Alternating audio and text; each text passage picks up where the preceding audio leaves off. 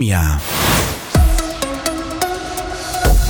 Ancora ben trovati dalla redazione, il presidente ucraino Zelensky è arrivato a New York per partecipare all'assemblea dell'ONU e per una visita a Washington con Joe Biden.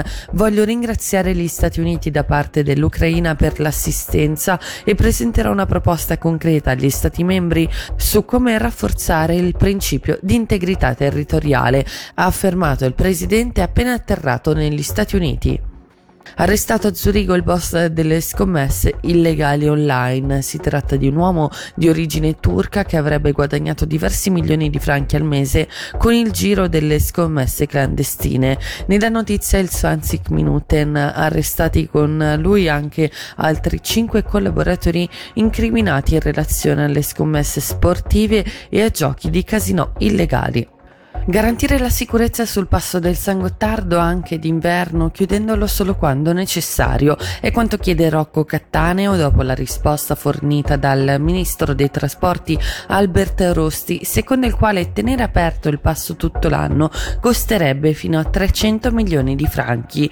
Quanto comunicato su possibili alternative al tunnel autostradale e ferroviario, secondo il consigliere nazionale ticinese PLR, non è sufficiente perché una soluzione soluzione ci sarebbe? Di positivo c'è che Rossi si è detto disposto a cercare di, di, anticipare l'apertura a primavera e posticipare il più possibile la chiusura e questo è già un primo aspetto positivo.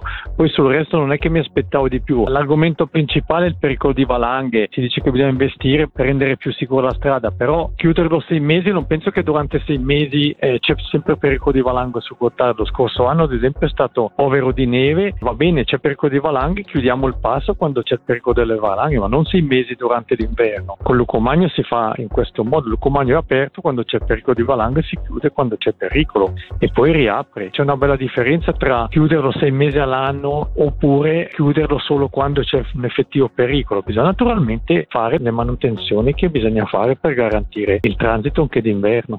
Casa distrutta dalle fiamme ieri sera a Cavagno, stando a quanto riporta Ticino News, nessuno avrebbe riportato ferite o conseguenze conseguenze del rogo. Al momento non sono note le cause che hanno generato l'incendio.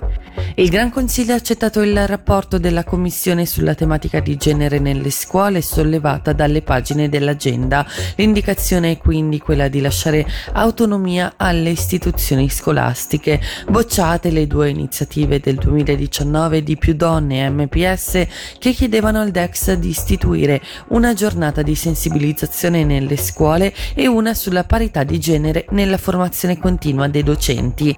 Ora le previsioni del tempo, oggi al sud in prevalenza soleggiato nonostante qualche banco di nebbia, temperature massime attorno a 25 gradi.